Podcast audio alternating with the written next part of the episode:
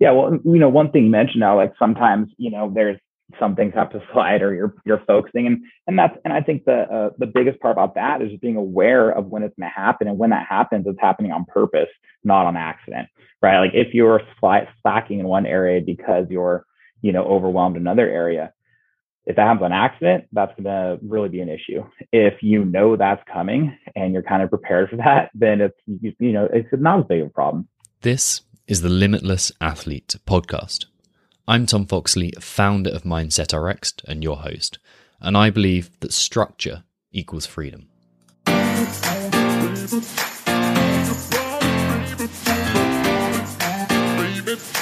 don't know what's going to happen, but I'm willing to work as hard as I can. There is no past, there's no future, there's just this moment right here. If I did that, if I can get through that, like, come at me. Changing how I saw myself, like as a man, not just as an athlete. It's okay that I struggle. It's okay. That's part of the deal. It's how I respond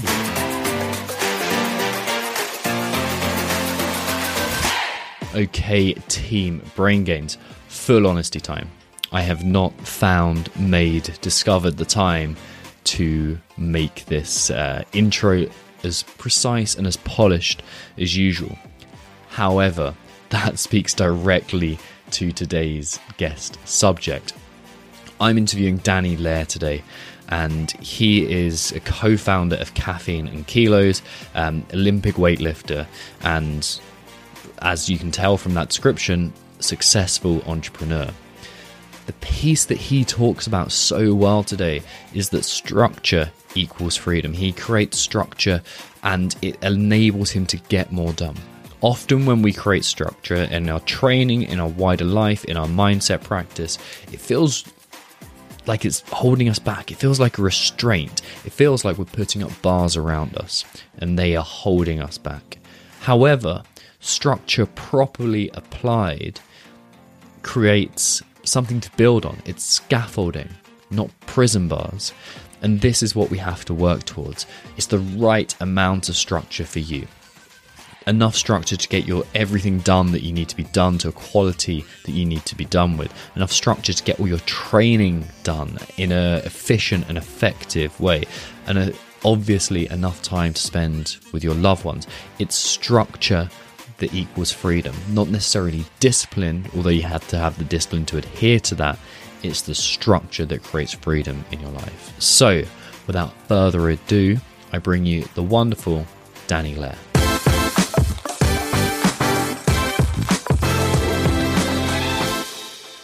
So, Danny, welcome to the show, man. Thank you for joining me. Yeah, Dom. Excited, man. So let's start off with the most important question. What's your current brewing method? Oh, well, that depends. So, first thing in the morning, my wife drinks quite a bit of coffee also. So we just do, it's actually just like a standard drip coffee pot, man. But then in the afternoon, I always do something different. So I'll have like one cup of coffee right after lunch. And so that I'll do, I really like the AeroPress. That's like my favorite way to go.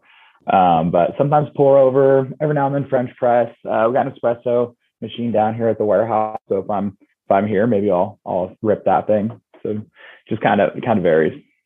Variety is the spice of life and spice of culture. You got it. Yeah. What I'd like to jump into to begin with is your background and training, how that kind of set you up for entrepreneurialism. So let's jump off with, I believe you got into wrestling and you were a wrestler as a young man, right? Yeah. So I got into wrestling in high school.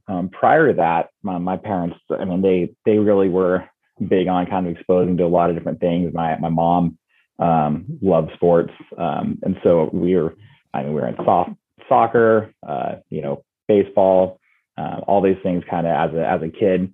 And in the meantime, also my dad, he likes that stuff, but he's really into outdoors. And so we're going off on these week-long backpacking trips, and, you know, lots of camping and that type of stuff also. So that was kind of all through my childhood. And then in high school, played soccer, wrestled, and then for track, like through shot put, did some pole vaulting, discus, that type of stuff, and track and field. So that was a lot of fun. But wrestling was where I kind of excelled, where I had the most success through kind of those years. What did you learn through wrestling? Like, what kind of strategies that you take into today? Sure. Well, so I coached wrestling for 10 years after I got done competing. And one thing that really stood out to me that I noticed that the people that have success have this one thing in common, is that once you realize that there are times where you need to do something and it like physically hurts you, right? Right. But if you do it, you're going to win. And if you don't do it, like you either definitely will lose or you may not win, whatever, right? And so I always thought that was really interesting. That's something that's unique to wrestling compared to a lot of other sports. I mean, maybe you're running and it you know, like say you're running whatever the 2 mile, like, yeah, you get some lung burn, your body kind of hurts a little bit at the end, you have to push even though it hurts. You know, that's one kind. And then in wrestling, it's different though, because sometimes, you know, you're going to shoot on this double leg or a blast double or something, like you're going to put your face right in this person's chest. Like you're going to slam your nose into this person's breastbone as hard as you can. Right. And so it's a little harder to get yourself to do that type of stuff sometimes. But you know, there's that message over and over again. It's like, you know, wrestling's one of those sports where you can, to a certain degree, you can just outwork the other person, right? If you have the better the technique, obviously that's better, but if you're good enough at most things, you can just kind of grind somebody down. And if you're willing to hurt more, then that's you got pretty good odds of winning. Yeah. It reminds me of my jiu-jitsu days where I got my blue belt very quickly, but it wasn't because I was any good. It was because I was way fitter and was better suffering than most of the other people there. Dude, that's it, man. Like that better suffering is definitely a real thing, you know? Yeah. How does that apply to what you're doing now? Like, how do you see that in your choices in day-to-day life? Well, I mean, something is like a relatively simple thing is, I mean, like I get up pretty early and that's not always fun. And it's not crazy, but I get up at like 4:45 and I do that because during that time between when I get up and when basically my kids get up, it's like that kind of, you know, 5 a.m. to 7 a.m. time. Like that's the most productive time of the day. Like I'll get more things done during that time, or the most important things done for the entire day during that time. You know, there's no distractions. Nobody's texting you. No one's expecting a phone call from you. No one's scheduling anything, right? You really just do kind of have this time where it's quiet and you're, you know, you're awake, probably the most creative you're going to be all day, first thing in the morning like that. And so you can just really get into stuff and get it done. And that's one of those things that a lot of people don't necessarily like doing. Even if you're a morning person, like I'm definitely a morning person. I like the mornings, but that 4:45 alarm isn't always agreeable, you know, especially if, you know, you get into bed late the night before for whatever reason, or, you know, if the kids are getting you up in the middle of the night, you know, and you end up being up for a certain period of time. But, you know, it's one of those things where like the alarm goes off, you know, you got stuff to do. It's like, all right, we'll just, you know, get up and get the work done. And you know, the easy thing would be to hit snooze or to reset your alarm for later. But that's not going to lead you down the path of success, you know? So it's that idea of success that's driving you to do that. Yeah, man, I don't know. Yeah, for sure. The drive for success, the drive to, I just hate, I hate playing from behind. I don't like the idea of other people waiting on me to get things done. Like, I don't want to be a roadblock, you know, or a log jam for anybody else to do their job or for any projects to move forward, you know? And so that kind of time in the morning is a great time to get in there and make sure that, you know, everything that I need to be doing, that I'm taking care of. I'm sure it's changed over the years, but what does success look like to you now? Well, that's a hard question because there's success in so many different parts of life, right? You say like, what does business success look like? What does personal success look like? What do, you know, and, but for me, myself right now, if I were to try and, like I'd have to put all those things together, right? Like it's not just like a single word. Like, and to me, I mean, success is the ability to kind of do, I guess, let me see it. I want to kind of be a little more succinct with this, but to me, success is the ability to be at home or spend the time with my family that I need to while still moving everything else in my life forward. Right. And so it's easy to give up in one area or to give up like space in one area in order to do other things. So example of that is if my businesses were all growing and thriving, but I'm gone all the time, like I'm never home for dinner, I'm missing all my kids' like little school activities or missing their soccer games on the weekends, then is that really success? Am I really experiencing success in that point? Like, I don't think so. I think that I would know that I'm be falling short in some areas of my life that are important. On the same hand, if I, was at home all the time and spent, and didn't take care of the things that I need to for work and that my businesses were struggling, then I don't think I feel successful in that regard either. Right. And I guess the third component of that is health, like physical health. If I felt like I was having a good relationship with the kids and things at work were moving forward. But if I, wasn't exercising, if I was tired all the time, if I, whatever, some different health issues, then I don't feel like I'd be successful either. Right. So it's kind of those three components that I think you have to, really pay attention to all of them, or does success in one of those three areas really count as success if everything else is falling apart? And I don't think it does, Yeah, I'd probably add one element to that as well, personal happiness, because you can have the kind of like on the surface, there's the business success on the surface, there's the family success on the surface, there's physical success. You might be jacked, but like, are you happy doing all of those things?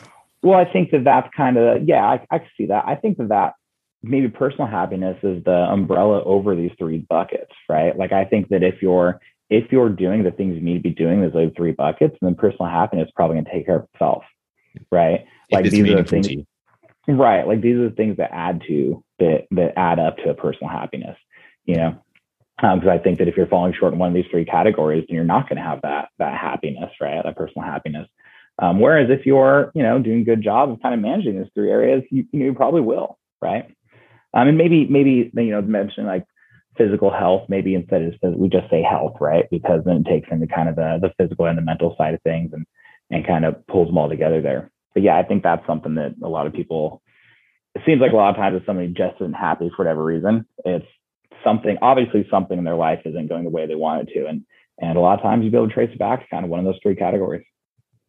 Yeah, that's one of the reasons why I wanted to get you on this show, because there are multiple avenues that I can see, at least from a few thousand miles away through social media accounts, that you seem to kind of hit roughly the definition that I would define as success.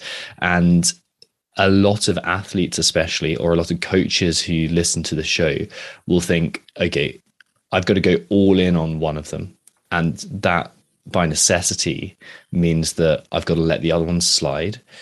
Right. There's obviously times, right, when you have to focus on one thing, and like there's a balancing act. But like, how do you keep that balance in check?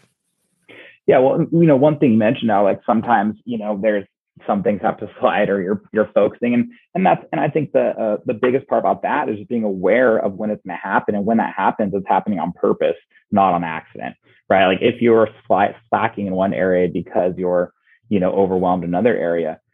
If that happens on accident, that's going to really be an issue. If that's coming and you're kind of prepared for that, then it's, it's not as big of a problem. For example, a couple of years ago, so after wrestling, I got into CrossFit a little bit, and that led me to Olympic weightlifting. And then I competed in Olympic style weightlifting for 5 or 6 years at a relatively high level. And then I stopped. And then a couple of years ago, someone's like, hey, you should do this, you're 35 now, you should do this master's weightlifting meet. And anyway, kind of talked me into doing it. And so I knew it was 20 weeks away. I knew there was going to be like 20 weeks where all of a sudden my personal health and my physical, training was going to definitely require more of me than what it had been. Right. So I knew that was coming. And so I just talked to my wife ahead of time, said, hey, like, we know it's happening. So for these next like 20 weeks, like it's seeing. Like not missing work be an option, right? Like if this is, I have to make sure to get in these training sessions leading up to this thing. And then kind of same thing, like at work, everyone knew what was going on. They knew I had this thing that I was training for that was, and so, everyone was kind of on the same page, and then you kind of work through the things that lead to that. Also on that same note, sometimes okay, at work, for example, we had a like one of our main marketing associates quit, which is fine. And so that then I'm like, all right, well, that means that until we replace that position, I know that I'm going to have a little more on my plate here doing this type of thing. And same thing, I had the conversation with my wife, said, hey, you know, like this is going on at work. So for the next, you know, 2 to 3 weeks, I'm going to be a little more like busy, a little more stressed out, probably from work type stuff. So just like give you a heads up on that.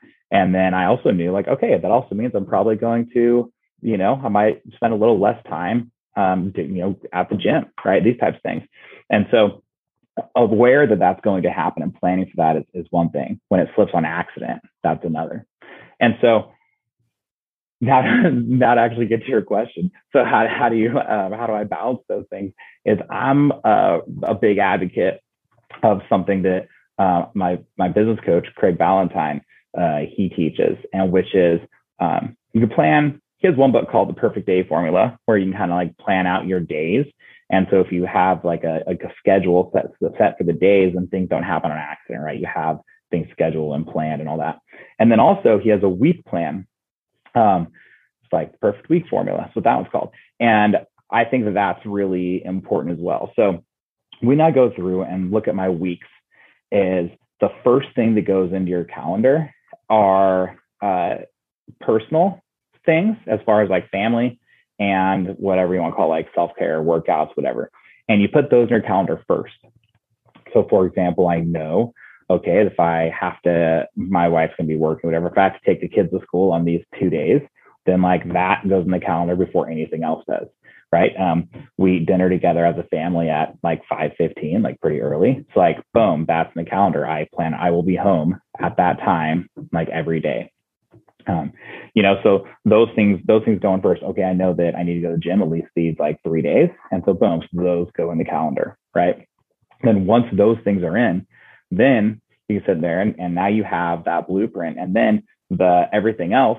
So, you know, work specifically can then goes in the calendar around that. So you can look at this at the beginning of the week, and you know, like if all those main things are in there, and then you fill in work to fill those gaps.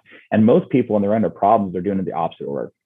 Right? Like they have their stuff for work and this and that and the other thing. And those are the main priorities. And then they're like, oh, I didn't have time to go to the gym because I was busy working. It's like, well, if the gym would have been a non-negotiable in your calendar, then you would have worked around that. Maybe that means you get up an hour earlier and get some stuff done in the morning.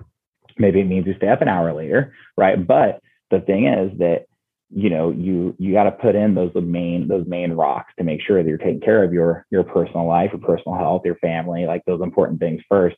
And then work fills in, you know, the space between those. And that's a big part of why I do get up early, right? Is I know that if I bank, you know, 1 to 2 hours of work before 7 a.m., then that allows me to make sure I am home at 5:15 for dinner every night with the family, you know? And so different things like that kind of work around. How long does that weekly planning process take you? At this point, I don't do it every week anymore because I have my weekly schedule pretty set, pretty much the same. But I did it every week for 6 months or so, just to kind of make sure. And I mean, it's a 30-minute thing, right? Like, and so if you want to get into the whole system, what you could do is the best way to do it is you actually at the beginning of the week. So on say Sunday is a good planning day. Sunday, you take an hour on Sunday morning. And you say, what are the most important tasks I need to get done this week? Or what do I know I need to do? And you just like do like a brain dump of every task that you know is coming up. Now things might pop up you don't know are coming up. That's okay. And so you put these tasks down and then you put them in order. Then you actually order them from the one most important thing down to whatever, down to 20. And then you look at your calendar. And once you have your kind of personal rocks in place, those non-negotiables in place, then you just go down that task list and say, okay, what was the number one most important thing I need to do this week? And then boom, schedule it in. And it's the idea of being a scheduler instead of a lister, right? And so just, and then, all right, after number one, so I know that I'm gonna do that Monday at 9:30. Okay, what's the second most important thing? Okay, that's boom. And then where's the ideal spot for that to go in? And you can actually plug in that whole list of tasks into a calendar. And then, you know, like this whole list of shit I need to get done this week is all scheduled to happen at some point over the next 5 days. Then as you go through your week, you don't have these periods of like, whatever, an hour, feeling like you're spinning or whatever, right? It's like, you have these things. They're all done. They're all on the schedule. You just have to, you already have the plan. Now you just follow the plan. Now you just go down your schedule, and as things come up, you get them done. It's funny because 30 minutes, sometimes I think when you start or before you start doing something like this, it's like, oh shit, man, 30 minutes. It's like, do I have 30 minutes on a Sunday? Like, can I make the time? But it's 30 minutes that creates how many hours are in the rest of the week. Oh my God. 5 times more productive. And secondly, it creates about 40 more 30 minute slots throughout the week. Oh, there's no question. It's one of those things like this is because it's so easy, man. There's like this idea of, again, Craig talks about it, but like perverse procrastination, right? Like you can open your email inbox and like think that you're working for hours. So you can be in your inbox all day, but like how much are you really getting done? Like how productive are you actually? Like, how much of that time do you really need to be spending in there, right? And so, this is one great way to kind of make sure that the most important things, the things you want to get done, actually get done because they're actually in the calendar. And then the funny thing is all those other tasks as far as like, clearing out your, or working throughout your email inbox or, different calls and things that come up. They all seem to get done. They all seem to find a spot, right?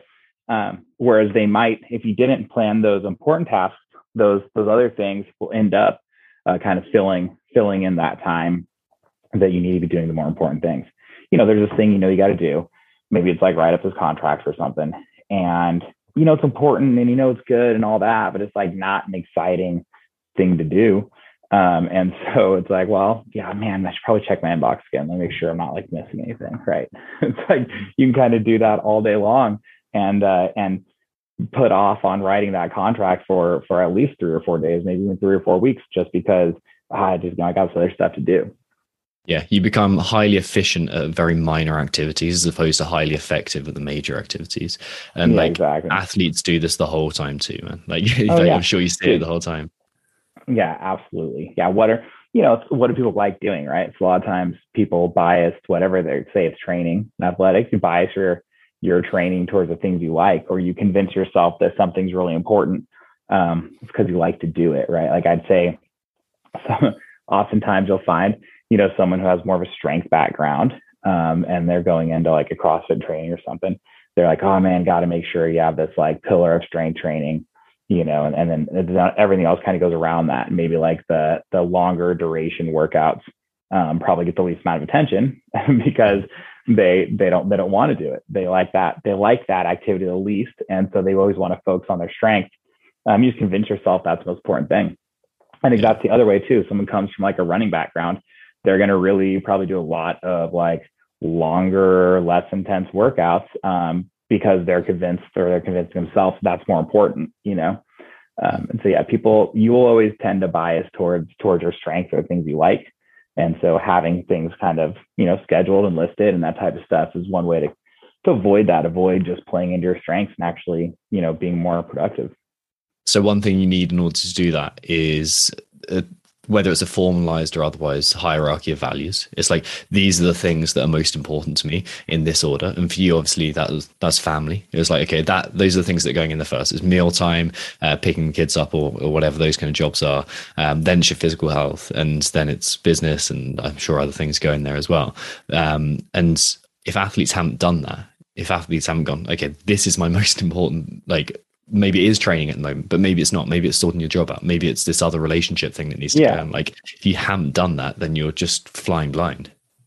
Yeah, exactly. That's a big part of it. And also there's the understanding, right? There's the self-awareness of things and personal health also, like you can get to that from so many different angles, like people, maybe don't have time or again, that term don't have time, but maybe it's not a priority for you to be in the gym for an hour, 5 days a week. Well, that's okay. That doesn't mean that you don't like do it at all or any focus on it. It doesn't mean you still can't like maintain or make some small gains in other ways. Like, okay, well, if that's the situation, like I could go to the gym more, but I'm choosing to not go during those early morning hours because I'm working during those early morning hours. Right. But what is that? But then that doesn't mean that I just like, that day is a total loss, right? Just like make sure that your nutrition's kind of squared away.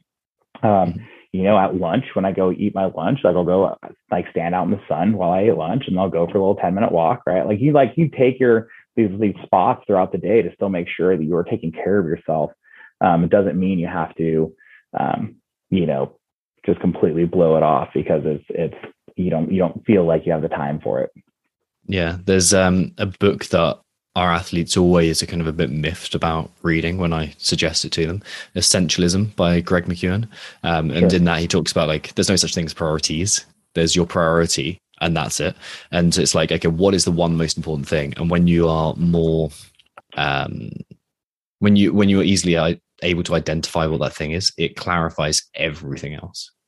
Well, it tells you not only what to do, but it tells you what not to do, right? Yeah. It allows you to just way more important. Yeah, it tells you what you can ignore, you know? Yeah, exactly right.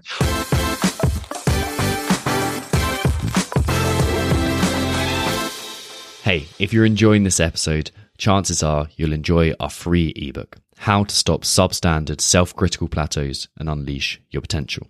It's a step-by-step guide to finding your mojo again and getting back to the athlete you know you can be. It's free. You just have to stick your email address in and download it.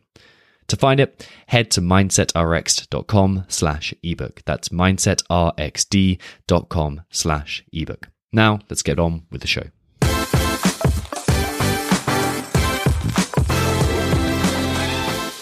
What are your like go-to daily self-care activities or regular self-care? Maybe not daily. Yeah. I mean, for one, is I mentioned nutrition earlier, man. I think that when people talk about self-care a lot, they don't really talk about like diet as much as nutrition. But man, that's the most important thing. Like if you're eating, you can feel it. Like if you're eating well, you know you're eating the way you should be, right? Whether that's quantity or quality or whatever you're into.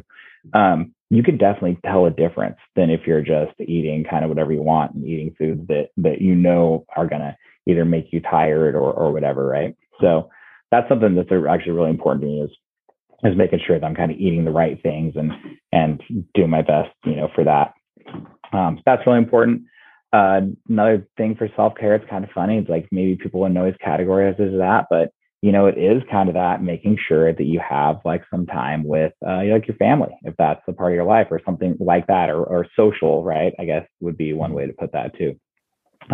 Because there's none of those things, like if you're not, like you're gonna, at the end of the day, all of a sudden you're gonna feel tired, you're gonna feel like disappointed in yourself and then that type of stuff. So those are kind of like two like relatively non-traditional self-care things that I think are important. And then another one is for myself, I don't do like daily meditation necessarily, but I do some sort of breathing drills every day. And so whether that's like a box breathing or just like a in for, you know, whatever, 10 seconds out for 10 seconds for a period of time. And a lot of times I'll even do that like while walking my dog. I'll take my dog on a walk in the morning, and on the morning walk, I was like, okay, like only nasal breathing, and I'll do like some breathing drills while I'm on that. And while doing that really just helps me. Like I don't take my AirPods and listen to music or podcasts necessarily on that walk. I use that time just to kind of go for a walk and do some breathing drills. So it kind of turns into a little bit of a moving meditation in that regard.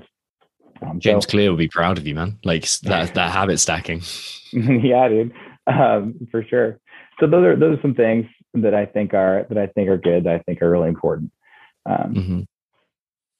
Yeah, I guess those are probably the main ones. Cool, sweet. Yeah, there's some interesting stuff showing links between nervous system regulation and the food you take on, like basically carbohydrate, sugars linking towards that sympathetic fight or flight response, and then fats and protein like linking into that parasympathetic rest and digest, which is why when you have a massive steak you just want to crash. So it's like, yeah, like you can prime your physical aspect of your nervous system through your nutrition, which is really cool. I noticed in that journey to your master's competition, or what was it, the World Masters? Yeah, Masters World Cup, right? Masters World Cup. You mentioned visualization tongue in cheek. Is that something that is a habit for you in weightlifting, or is it something that you worked on, or is it something that it was just a tongue in cheek reference? Oh, I do more or less at different times. When I was training and weightlifting, I would do a lot more visualization. I wouldn't necessarily do it like every rep in training, but I would, you know, from time to time, if I knew there's something that that I was really trying to work on or something I was struggling with, I would. Even now I do occasionally, like just, you know, working out, whatever, if it's a heavy day, and I'm like going for something that I know is going to be tough, I know it's going to be challenging, I'll visualize myself making it 2 or 3 times before doing the attempt. So I do that now, just training wise, because I know it helps. Something with visualization that really to me is weightlifter Morgan King. She's a 2016 Olympian from the U.S. here, and she's a friend of mine. She was a Caffeine and Kilos sponsored athlete, and we were she's doing this weightlifting meet in Florida, and I was coaching her like in the back room. I was like, you know, doing her attempts for her and helping her out in the meet. And she asked me one time, like between her warm up attempts, it's like, hey, on the platform, are they using spring clips or competition like collars? And I was like, oh, that's a good question. Like, let me check. And then I said, yeah, she's like spring clamps. I said, okay. And that was it. I didn't ask why, whatever, because, you know, she's like warming up, getting ready for this thing. And then afterwards she brought it up. She said, hey, remember when I asked that? I said, yeah, like what, you know, what's up with that? I said, well, because before every single attempt and the warm-ups included, she, you know, the warm-up bars are just like regular barbells, black bumper plates. They're not always like the competition style plates. So she would visualize herself making the lift, but she would visualize the bar like it was going to be on the platform. And so even during her warm-ups, she would, prior to every single lift, she would visualize 2 or 3 times her lifting, her taking the bar, but the weight loaded like it is on the competition bar. So in that way, when she went out on the platform for her first attempt, the bar is loaded, and it's loaded the way that she had visualized it, you know, while she was in back. And so if there were spring clamps or if competition collars weigh 2.5 kilos, and so the bar would be loaded differently if it was the competition collars or the spring clamps. And so I was like, man, that's pretty good. Like, it's like another level of this visualization, right? Like not just seeing yourself doing it exactly in there, but actually like visualizing the bar loaded the exact way. So when you go out there, it's like, it's as close as you can to replicating what you were seeing in your head, you know? And she said, yeah, in training, she visualizes every single attempt at least once before she makes them. That's pretty sweet. That's the key thing about visualization. It's like the detail carries. The details, right? Yeah. If you feel like, if there's a part of your brain that feels like, oh, I've been here before, you might as well have been there before. And it puts that at ease, that kind of fear of, oh, I don't know what I'm doing here. Do I belong here? It kind of, it turns that down a little bit. When you are visualizing, I'm a bit of a nerd for this stuff. So when you're visualizing, are you first person or are you third person? Oh, first person. Yeah. And, and like, are you visualizing the walk up to the lift? Are you kind of, is it sensation? Is it like the thought? So, sure. So for me, a lot of times it's sensation. So I think especially in weightlifting specifically, like that's really what's important, right? It's like, as you're doing the lift, it's the sensation. I want to see the things that I'm going to see, and then I want to feel the things that I want to feel, right? It's like, what's the bar going to fill at? You know, it's just below the knees. What's going to feel like as I finish the pull, whatever, right? So it's funny. The term is visualization, but when I really think about it, more than visualizing, it's like a sensation experience for myself. Yeah. Go ahead. No, carry on. Go ahead.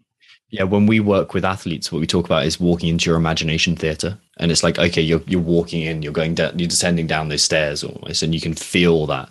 And it's that, again, it's the detail that carries, because we're highly visual creatures, but it's not all the picture. And so it's like, can you get some sounds in there? Can you get this physical sensation, even if there's smells? Do you encourage people to visualize in first person or like in third person? First person, typically. That's where they're at. It kind of initially, it's a one size fits one solution. We typically go for ones like first person, but there's people who just like, I can't get that, man. Like, and I feel better to go the other way. Yeah. Okay. Yeah. It's like, okay, fine. Then watch yourself do it. That was something that Morgan said too, is that she said that occasionally in training that she would not be able to see herself make a lift. And then what she does, if she can't make it, if she misses in her visualization, then she thinks of someone else on the team. And at this time, she was training at the Olympic Training Center. She's like, someone else is at the OTC with me. that I think has the best technique on the team, I visualize them making that weight that I missed in my visualization. Nice. And because then just like seeing somebody make it gives you a little more confidence, even if you feel like you missed it yourself. Right. That was an interesting. So that was one instance where she would go third person, is because if she couldn't do it in first person, and she would watch somebody else, visualize someone else making it. Something else I've used visualization for. I love this topic, by the way. This is interesting to me too. And like the descending down the staircase is interesting. Is I read this book by Dr. Joe Dispenza, and it's called How to Change the Habit of Being Yourself. And the whole premise is that everybody has something that you don't like that you do out of habit. Maybe it's procrastinating on something. Maybe it's hitting the snooze in the morning, right? Maybe it's something totally different. Maybe it's, like skipping your warm up at the gym. I mean, maybe it's something like this, or maybe it's something like whatever, like a pornography addiction or whatever, right? Just like everyone has something about themselves they're not, they don't like that they do, right? And so the whole thing is you start by meditating, and there's different ways to do that, to get into like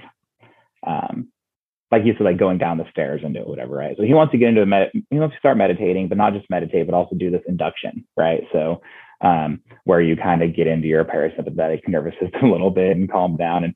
And during his induction techniques, there's a few different ones, like going down a stairway is like kind of one of them. And then once you're in that kind of quasi subconscious, area, then what you do is whatever the trigger is that starts the behavior you don't like, is you visualize like that trigger happening. And then when you start to do the behavior that you always tend to do when that happens, is you just say to yourself, you say, stop. Mm-hmm. Right. And then you stop that before you even begin the behavior. And you go through this, a handful of times before ending the meditation, before ending the visualization. And it's so interesting because it totally works. And the reason why, or for why I seem like it works for me, is, in real life, you don't get this many like reps, like these practice reps. Mm-hmm. And when you do, there's the actual stimulus going on, and convincing yourself to stop in the middle of this habit you're doing is really hard because it's a habit. You're just doing it. You're already into the activity before you like realize that you're doing this thing you didn't want to do, but if you can visualize, you can get all these reps in, you can have success stopping yourself from doing the thing. You do that 5 times, you do that for, a week in a row, 5 days in a row, you just 25 times, you did 25 reps of doing it. And so I actually did this one time, and I had the experience where the trigger happened and I started to do the thing. And then I was like, I heard this voice in my head that said, stop. And I was like, oh shit. And then I did. Like, it was just like, I was aware that this thing was bad. And actually mine was funny. It was like checking my phone too much. Like just like looking at my phone, like, and whatever. And like going and scrolling Instagram for no reason. Like that was the whole thing. I'm like, wait, what happens? Like, oh, something's going on. I just like catch like grabbing my phone. And like, so then I was like, all right. So every time I go to grab my phone and like flip it over to open Instagram, whatever. And, anyway, so I just like visualized myself starting to do it. And then as soon as I would grab my phone, I would say, stop. Boom. A week later, I'm just like sitting there in the morning when I was supposed to be working, and I'm on the computer, and all of a sudden I grab my phone and I hear this voice like, stop. I was like, oh shit, it worked. Like put my phone down and moved on, So yeah, so using visualization, not just as like an immediately prior to activity or like a leading to training, you can also use it to kind of rewire your brain a little bit and get yourself into or out of habits you do or don't want to do. Yeah, that's sweet. Like there's so much that I just wanted to jump in all over what you're saying then, because I was just so stoked by what you're saying. There's like there's the practice, there's the myelination that's happening. There's like, you may as well be doing it, and you're insulating those pathways and making them more likely to fire again. And then the other thing that's sweet is that instead of just trying to change behavior, instead of trying to intervene the whole time, you're focusing on interruption, which is that you're going through these like systems, just like dominoes are falling. And instead of trying to reroute the dominoes and keep them kind of going to another direction, all you're doing is put your hand in front of them and you're saying, stop. Yeah. And that's the power. You just need to interrupt, and instead of trying to intervene the whole time. Yeah, but the first step before doing that is awareness, right? You have to be aware that you're headed, and you have to be aware before you get too far down the path, right? Because once you've gone past a certain point, it's like, oh, now it's just happening. Like now the dopamine response of what you're doing is going to be is going to override your will. Obviously, that's why it's a habit, right? And so you have to kind of have that. One, like either not rely on your willpower and kind of have this subconscious level of being able to stop it, or just the awareness of stopping it and using your willpower to stop before it gets to the point of kind of no return. Yeah. What I find fascinating about this is the more I kind of play with things like that in my own life, I noticed that, yes, there's a physical behavioral trigger, like going to check my phone is a classic, but there's the emotional trigger before that, and there's the thoughts before that. And it's like when you start catching those things that are kind of earlier on in that pathway, you're like, oh, okay, now I've got more control, because you've like even less momentum has built up and even less kind of power behind it is built up. Yeah, absolutely. Nice, man. What else is, you've done habits, we've done, actually, let's, I always like throwing this question in. What's the biggest struggle you've had to face in the last 5 years? Oh man. Struggle in the last 5 years. So I don't know what maybe like the one biggest struggle in the last 5 years is. But I'll say that was one thing about business specifically that's interesting is, I have a gym, and then I have Caffeine and Kilos as well. And in the gym, I had these two business partners, and in Caffeine and Kilos, I had two business partners. And at the gym, the two guys, they both kind of decided they wanted out. Okay. And that's fine. No problem. Great. I'm like, do what you want. If you want to be here, it's all good. And so there's like some ownership changes there. And then 6 months later, I'd like just got out of the woods on that. Like, okay, everything's squared away. Got it all worked out. Everything's good to go. And then boom. Caffeine and Kilos, one of the guys decided that he wanted out of that company as well, which is fine. Again, that's great. Whatever you want to do, it's fine. But it was like, man, it was like this for a year, basically. I was dealing with, like buyouts and old partners and new partners and like what's going on here and there. And I know this isn't like some crazy extreme, like the grand scheme of things, the grand scheme of life. These are relatively minor. But when they're happening and everything's kind of going down, you're dealing with it. It's like, just anyway, but that was an interesting time because it was like one thing after another, right? Like I had the conversation with my wife of, hey, like I'm going to be next couple months are going to be like, I'm going to have a lot going on with work. And so just give me a little bit of grace, with that. And I'm going to do my best. This isn't like me being able to shirk off all responsibilities, but just, be aware if I seem kind of stressed out, like it's not you, it's not with the family, that's what's going on. And then I just get past that, like, all right, cool, in the clear. And then, like a month later, like, boom, same thing, except for on a business 10 times the size, it's going to be kind of 10 times more intense with that, right? So anyways, those happening back to back was a challenge for sure. Something that was difficult to kind of keep your head in the game and stay with it and not get discouraged and that type of stuff. So when I experience things like that, and I know when pretty much everyone else I know experiences that, they have like a tendency to fall into a pattern of thinking.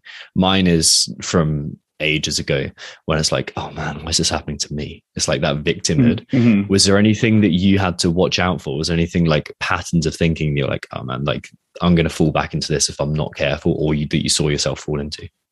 I'm pretty good with that. I don't think that I'm pretty good about not like feeling like a victim or that type of stuff. For me, it's kind of more of when that type of thing happens, it's just like, it's not necessarily that. It's more of like a dread, a little bit of like, oh man, I know that this is going to be a lot to fucking deal with, and there's going to be a lot of time, and like, what about the others? Like, I got all this other stuff I got to do now. I got to deal with this also, right? Like, kind of one more thing on the plate. And that's kind of how what starts happening with me more is I'm like, okay, well, all right. Well, that's, I guess that means for the next whatever period of time that that's going to completely change everything I've going on and what else, whatever. But what then I kind of realized or what I'm getting better at realizing is when these types of things happen and the more they happen, usually the more you kind of take them in stride. And so it's like, okay, well, that's, this is what's going on. This is what's going on, right? Like it's in the end. I know it's going to be fine, right? It's kind of the idea of like you know, all these things aren't necessarily good or bad. They just kind of are. And then, you know, and sometimes something that you think is bad ends up being good, right? And that goes the other way as well. So anyway, that's, yeah, I don't have the victim thing as much, but I do definitely have like a overwhelming, I get more of like an overwhelming response to it. What's cooler is, and by the way, thanks for sharing that, because I think it's like sometimes people will see anyone in kind of any position that they look up to and go, oh, they probably don't experience that overwhelm, or they don't experience that kind of like, oh shit moment. But it's there. Everyone is just people, man. It's funny. I'm talking to like people who run companies that are 10 times bigger than mine, 100 times bigger than any of my companies, you know, and it's always refreshing to hear them say things like, oh yeah, dude, like we're just kind of making this up as we go too. Like we're winging it too. We're winging it. Like that's the whole thing. It's like you try stuff, and if it works, you do more of it. If it doesn't, you do something else, right? But especially in business, you get that when you're early on, in particular, whereas you're like, oh man, like I don't know what I'm doing, or I don't know how am I gonna grow this thing? I just don't know, whatever. And you think that, you know, these other companies, everyone's got this all figured out, you know, they know exactly what they're doing and it works every time. And there's, you know, they have this blueprint to whatever. And then you talk to them and they're like, nah, dude. You're like, yeah, they have a blueprint. It's like, you come up with ideas and you try them. Yeah. Like that's the blueprint. And it's like, if it doesn't work, stop. It does, do more, you know, but it's that there's not necessarily like this, like, you know, if A then B thing. It's like, no, you try A and then you see what B is and then you go from there. Especially when all you see from other businesses is their marketing, which is perfectly designed to look in control and intentional. And it's like, mm-hmm. Yeah, we do that too. And it's like, behind the surface, there's a lot more, oh shit, what are we going to do here? And how's this working? And I think that's even if it's for athletes, like you look through Instagram and see everyone who's got their shit together, but apparently not when you actually speak to them. Yeah. And the thing is too, it's like you talk about like companies, especially with their marketing, whatever. It's like, well, yeah, but those are things that either one, they've tried and worked and so they're doing more of it, or they're trying and isn't working. You know, it's easy to like see something like, oh, they must be working because I saw it. It's like, well, yeah, how many times have you seen it, right? If you see something from a company, you only see it once, the odds are it probably didn't go that well. Now you see the same ad, you know, say you're on whatever TikTok and that you see the same ad from a company for months. It's like, oh, that means that one is definitely working, right? Because there's no way they'd be still doing it if it wasn't, if they weren't getting a return on it, you know? Yeah, absolutely what you're saying is true. Everyone thinks that everyone else has everything, you know, buttoned up and all that. The truth is everyone's kind of working through it, man. What I love about your piece on going through this kind of more challenging times is that it comes back to putting those reps in before. Like you've already put the reps in of like getting up early, of doing things that you don't want to do, of like making sure you stick to a decent nutrition plan, all these kind of things. And like, you've either got incidental hardship, which is shit happening to you, which you didn't choose to happen, or you've got intentional hardship. And it's like, okay, sweet. I've got some intentional hardship that I'm going after day after day after day after day, which leads you towards your goal. If you do that enough, then the incidental hardship doesn't stop happening, but it's easier to deal with, or at least less awful to deal with. Yeah, I think that's for sure a big part of it. I think that, you know, that's what a lot of people say, man, like going to the gym and like, I know I've mentioned CrossFit a few times, but like, you know, we hear that from people all the time when they start for the first time, like doing CrossFit or like working out in that way they haven't before. Is they go, yeah, man, turns out like part of the reason I love coming here is like, it's the hardest part of my day. Like 9 out of 10 times, the hardest part of my day was like finishing this workout that I didn't want to do, or like going, you know, the type of deal. I push myself harder in these 10 minutes than like I'm going to do all day. Like that's done. Everything else can be easy now, right? Like nothing else can have that same intensity. And then when it does happen, you know, when you are in a situation where you going hard and you kind of like want to just quit or just like stop, it's like you don't, because that's not a habit.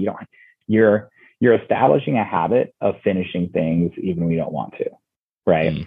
And that's an entirely different situation than establishing a habit of quitting when things get hard. Exactly, man.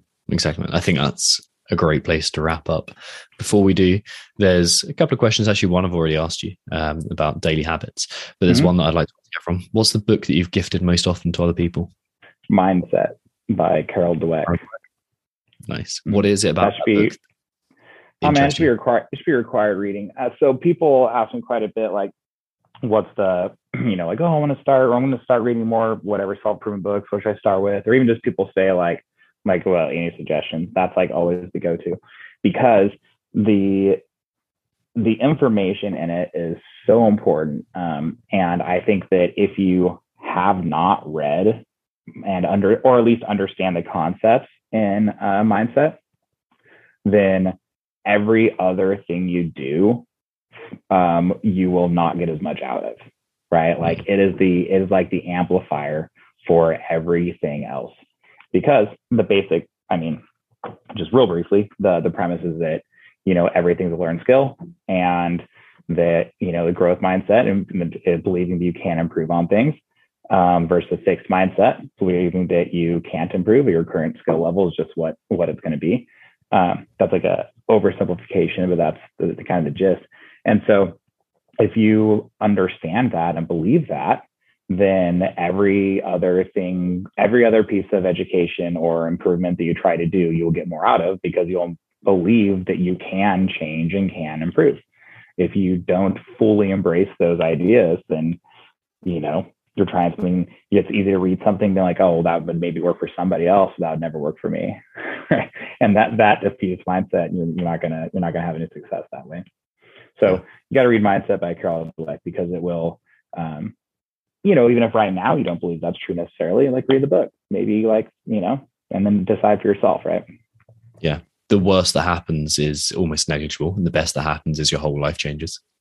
Yeah, that's exactly it. Yeah. The best that happens that, yeah, every single other thing you do for the rest of your life is impacted. Yeah. Right. Yeah. The worst that happens is like you read 300 pages, Yeah. Yeah. Probably exactly. Not in that long. Exactly. And then finally, where can people find out more about you and all your other ventures? Yeah. See, DannyLear.com, L-E-H-R is how you spell Lear. That has everything linked to it on there. But I mean, Caffeine and Kilos is great, man. We got killer coffee. That's official coffee if you say weightlifting. That was great coffee. The apparel's cool. I'm actually really proud of everything that we do over at Caffeine and Kilos. So make sure you check that out too. Personal question. Do you guys ship to the UK? Yep. All over the world, man. Ship all over the world every day. Right. That's the next order. Done. Yeah, dude. Sweet. Thank you so much for your time, man. Yeah. Appreciate it. Have a good time.